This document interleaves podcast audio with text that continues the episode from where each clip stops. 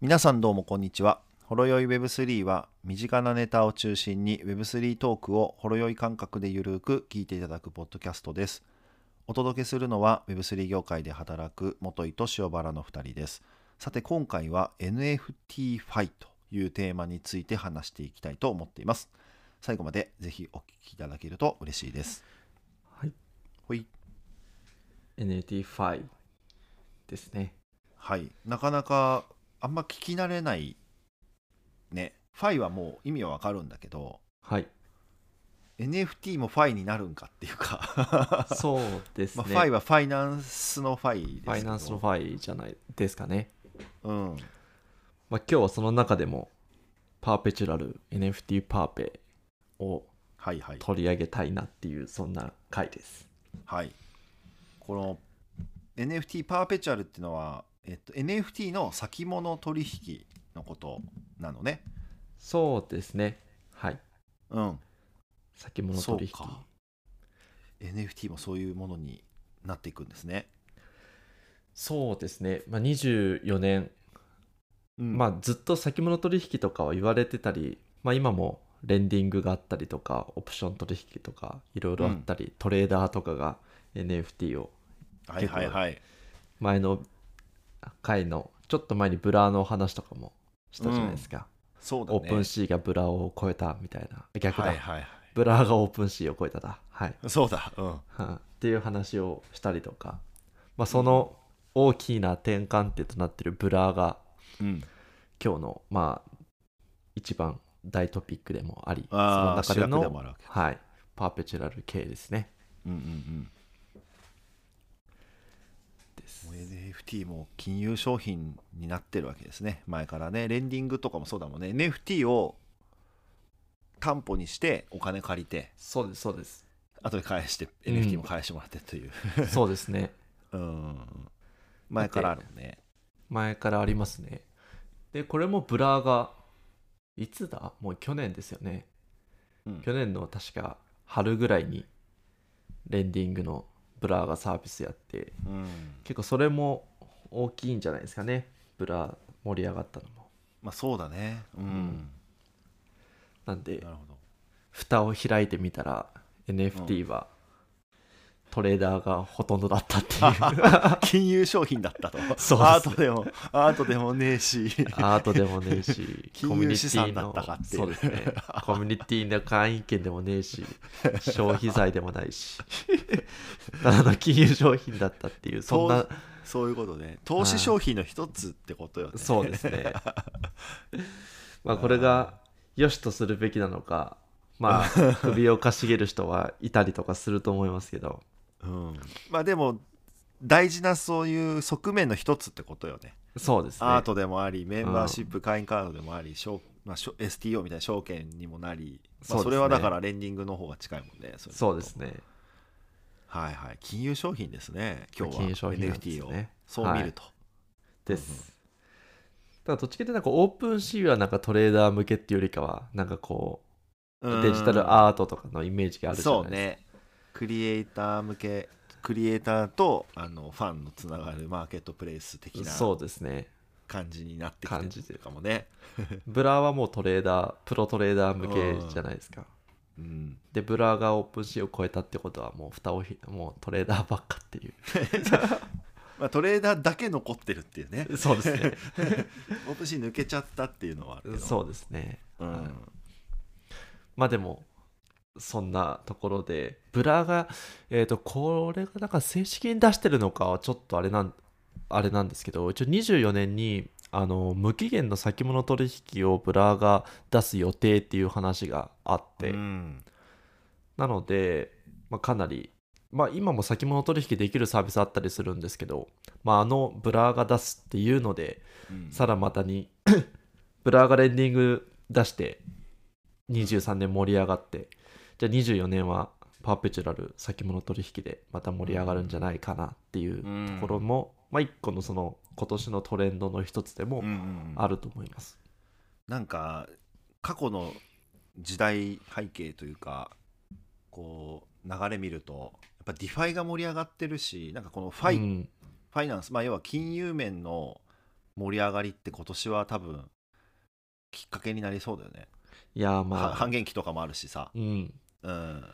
まあ常にやっぱそこはなんかこう、なくならないですよね やっぱりさあのディファイにせよ NFT ファイまあこういう NFT パーペチュアルにせよさやっぱこうお金でが潤ってくると他のところにも おこぼれが、はい 来るからはい、そうで すね、きっかけや中心はこういうところになってくんだろううね、ねんじゃないですかねえな気がするよね、うんうん、そんなところでじゃあまあでも先物取引って、まあ、聞きなじみある人とない人がうんいると思うんですけど別にこれは先物取引自体は Web3 のものでもなく先て輩特許でも何でもないもんね何でもなく、うんはい、ただまあ今も金とか不動産とか、うんうんそういう系も先物取引されてますからねまあ野菜もだよねトウモロコシやらう小ん麦やらね、そうですねみんな触ったことないですけど、うんなんとなくは分かってるけどみたいな感じだよね、そうですね、うんまあ、いわゆるこう辞書的なところで言うと、うんまあ、特定の日に事前に決定された価格でその資産を購入または販売する契約のことを先物取引っていうみたいですようん、分かりやすい。は いうんうんうん なので、まあ、NFT のパーペチュアルってなるといわゆうんる NFT を持ってなくても、えー、うとんその事前に決定された価格で、まあ、資産を購入または うん販売、NFT をの、うんまあ、け権利みたいな感じですよね実物のうんうんうん NFT は持たないけど、うんはいまあ、そういう、まあ、投資手法がうん出来上がるかもっていうところですねうんショバ君先物取引とかやったことあるの先物ないかもしれないですねうんなるほどそうなんかであるあるかなないかもしれないですねあ本当僕もないんだよねでも話は聞いてて分かったようん、どういうものかは分かってますけど、先うんも確かにやったことないですね。うんうんうんめっちゃさ分かりやすく言うとさ例えば今年のじゃあ適当に5月の1日にうん、 BAYC の NFT はを、えー、と例えば、えー1000万円で買うみたいな契約をするのが先物でで、うんその5月1日になった時に実際もっと高くなってるとうん、利益が出るとかうん、下がってればちょっと損失が出るとかそそういうこと、世界よね先物そうですね、そうですうんね。うん、うん決められた日の価格当てるみたいな感覚なんかね、そうですね。まあ、ま価あ格で当もてるというか、うん、まあ、基本上がるか下がるかじゃないですか。そうだ上がね、はい、うん上がるか下がるかにまあベットするみたいな感じに近いかもしれないですね。うんでも多分このブラは期限がななくて無期限の先物になるかもっていうところで、まあ、期限を決めずに、まあ、いつでもそのポジションを変,、変更というか終了できるみたいな感じになるかもしれないですけどへえなんでまあ投資家からすると柔軟性は上がるのでうんいい面もあるので、まあ、これが、まあ、ちょっといつリリースされるんだろうなそこまでちょっと分かんないですけど、まあ、出うんうるんかもなっていう感じですね。まあ完全にこれガチ勢の向けたやつやね。 ね。ガチ勢です。はい。まあ、うん NFT の中でも本当と投資系の投機投投機、投投資機のの中でもどっちかというとトレーダーですよね。うん。うけんど、ただ、うん、ブルーチップ系買ってみたいな、うんうんうん買って終わりっていうよりかはもうそこからトレードしていく人たち向けですよね。うん。まあでもこれが出てくるとそのファファイというかファイナンストレーディング系はさらに盛り上がるんじゃないかっていううんうんうん。逆っていうにところですねあのこれが盛り上がって NFT が盛り上がるみたいなちょっと順序は分かんないけれども、うんあの相乗効果で盛り上がったりしないのかねいやそっちに盛り上が 期待るすんだけどね盛り上がるんじゃないですかねうんいわゆるまあでもどうだろうな NFT も今いろんな現物系のものもアセット系のものも、まあ、ちょっとリアルワールドアセットみたいなものも徐々にこう NFT として NFT 化してっている状況でもあるじゃないですか、うんうんまあそのまあ、ゲームアイテムしかりいろんなもの、のが、うん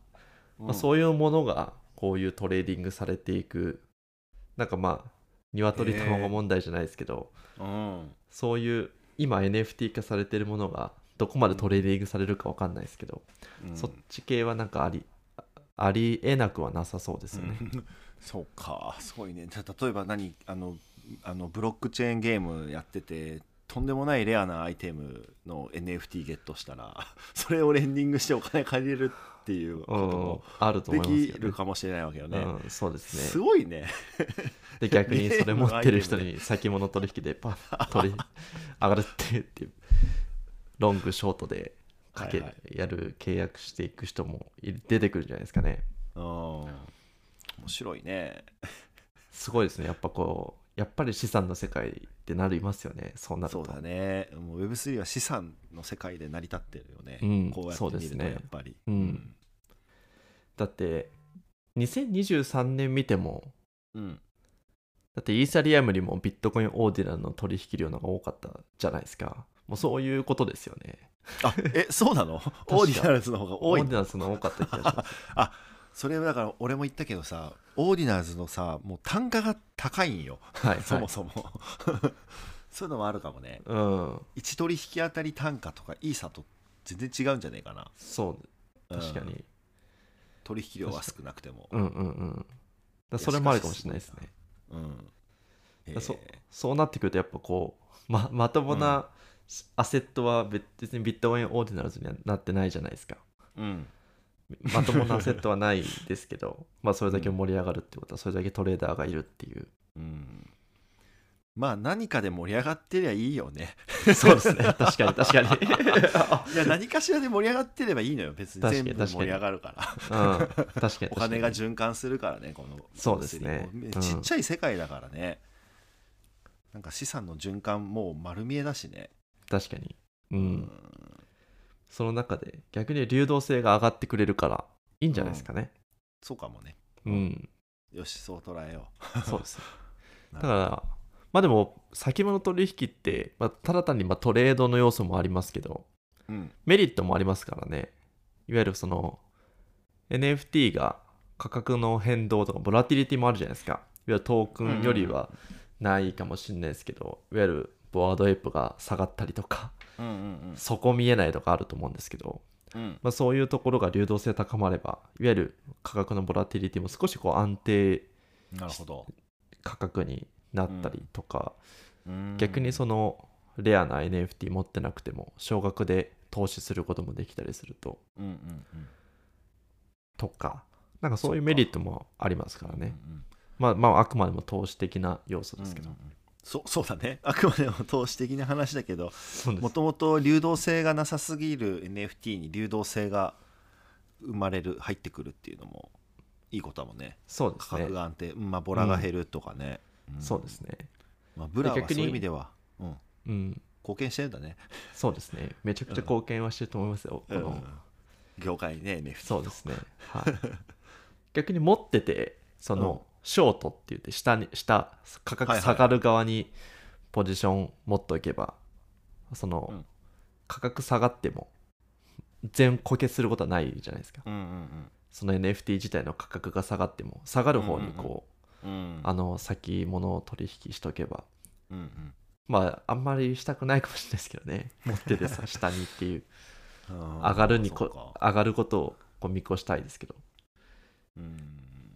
まあでも下がる方ももちろんあるよねありますありまだすし当は然い別にその下がる方の取引してる人は現物持ってるとは限らないから別に、うんそうですねうん。てか持ってない人はほとんどなんだろうね。そう持ってない人の方がほとんどだと思います、ね逆にだからも持ってても下がる側に貼っとけば、うんもし下がったとしては持ってても資産減るけどそ,、こうんうんの稼ぎはあるじゃないですか、うんうんうんそういう意味でも、まあ、メリットはあるっちゃあるあるというかめちゃくちゃあると思いますね、うんうんうんいや盛り上がってくださいって感じですね。そうですこねれは まあでも今ここ年だっけこれ。ちょ今年って言われてますねブラはあそまっか。うんあ、でもここも本当ブラ次第じゃないですか、うん。まあ、他にも先物取引できる NFT パーペチュアルなんで略してうん NFT パーペっていううん。サービスも結構調達してたりするので、おおまあ、結構昔からあるちょっと前からあるイメージもう2023年とかじゃなくてもうちょい前からあるうんサービスですけど、まあすでにあるサービスもあればうんブラーみたいにこれから出すサービスもあれば注目ですねトレーダー系はなるほどねここ盛り上がってくんないと結構もうなかなかきついですもんねなきついというか、うんやっぱとこういう系盛り上がってくれた方がまあ市場全体は盛り上がりますからねそうだよねうん間違いないうんうんうん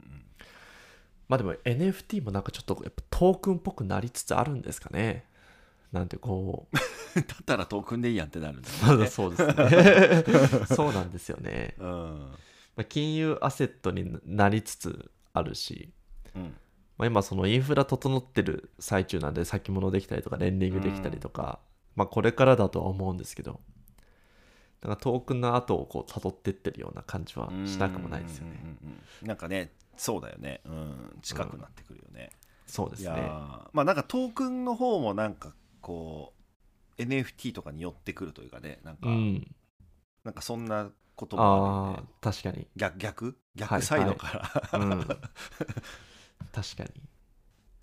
それはまあまあそうそうなるのかなそうなるかそうなるのかねまあでも、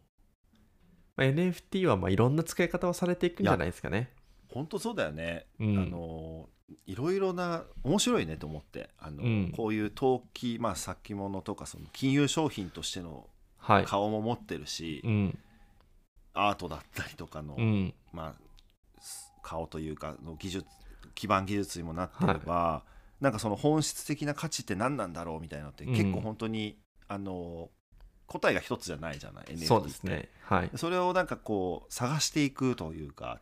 研究していくみたいなのは面白いよね、そうですね。うん確かにまあ、その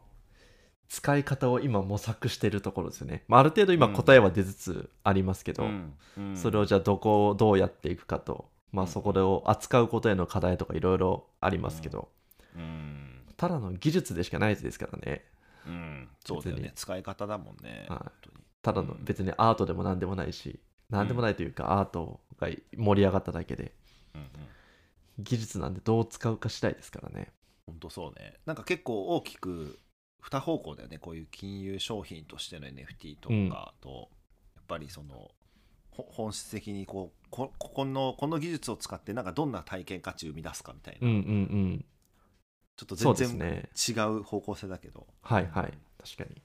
なんか今年 NFT 生き残りかけた年なんちゃうのどっちにしろいやー でも NFT がなくなることはないとな思っくなてることるはんないでけどねなくなることはないと思うんですけど、うん逆にでもまあ現物系とかリアルなものが NFT 化されていく年ではあると思う、うん反面うん逆張りしてこのトレーディング系もさらに盛り上がる感じはありますけどね。でもさこの先物系ってやっぱり PFP とかデジタルアートとかそういうものも商品になるわけでしょそっちの方が多いんじゃないですかね。多いよねうん。だから、まん、あそうですね。まあ、それで盛り上がって盛り上がってくれればいいですけどね。もうまあ予想つかないですからね。去年の今、ビットコインオーディナーズがそこまで盛り上がるとも誰も思ってないじゃないですか。 なんか23年ね。あーの年末にまたあれだけ盛り上がるというか、うんうんとも思ってないし、まあどうなるかわかんないですけど。うんうん確かにねあのベアマーケットだったからなんとなくこう予想通りというかさ、うんまあ、盛り上がるにしてもその頭打ちというかあったと思うけどさ、はいはいうん今年はもうちょっと分かんないよねそうですね。ブルーマーケットになっていくのかも分かんないし、うん。引き続きベアなのかそこによっても結構盛り上がり具合が変大わりきますくね、変わるしね変わりますねそう想像できないというかうん予測難しいよね、そうですね。うんまあでも、ブラーが去年レンディングで盛り上がったのもあるので、それの第2弾的な感じでうんうんパーピチルはあると思いますね。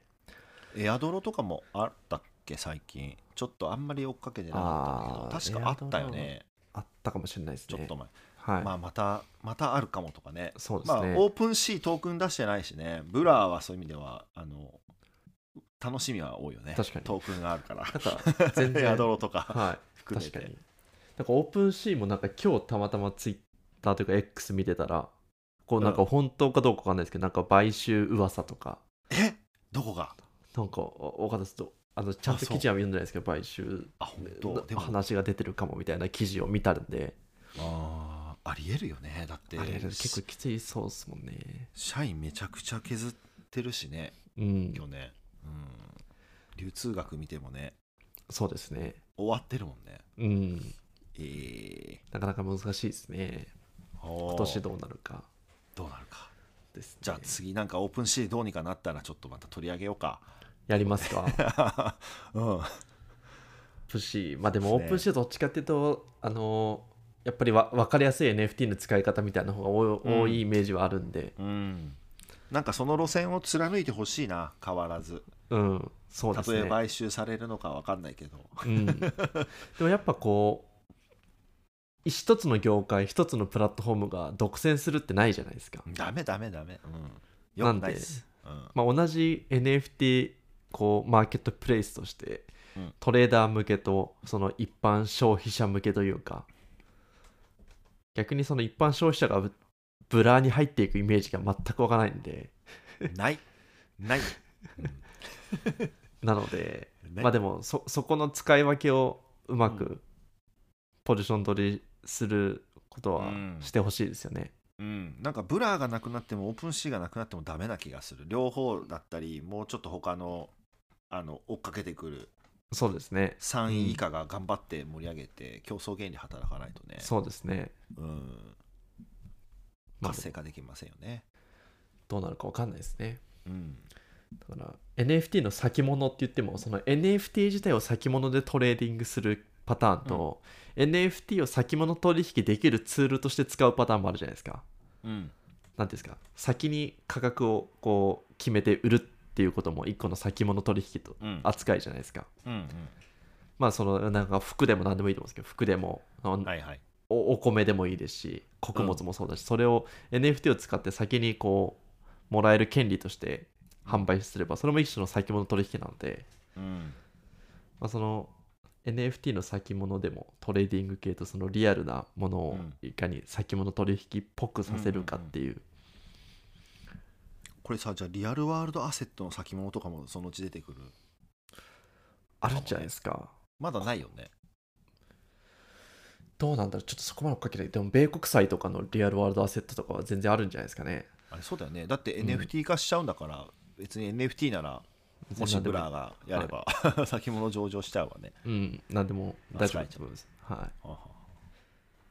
すごいね、まあそうそうなるとかなり変わるかもしれないですね。うん今までの例えば不動産がそこに乗ってきたら今までの不動産の流通とはまた、うんまあ、不動産の先物もありますけどうんうんそれがじゃあトークン化するとどれだけ流動性上がるかみたいなところは結構見ものだったりするしますよね。